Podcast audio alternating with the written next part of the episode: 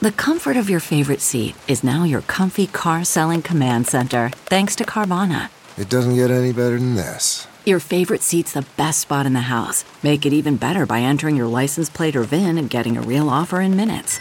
There really is no place like home. And speaking of home, Carvana will pick up your car from yours after you finalize your offer. Visit Carvana.com or download the app and sell your car from your comfy place. It's Merriam Webster's Word of the Day podcast for April 6th.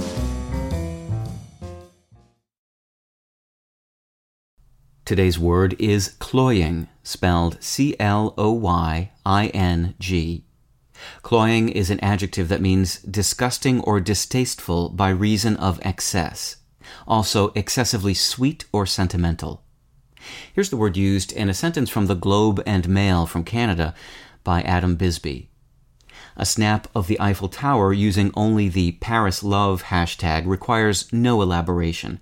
Been there, done that. While a photo of the Taj Mahal, simply tagged Eternal Love, can feel more cloying than compelling.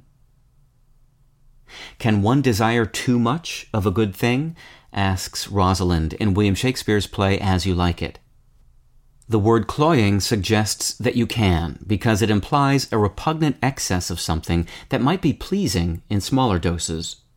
An exploration into the history of cloying, however, leads us eventually to roots that are neither sweet nor excessive, but rather tough as nails.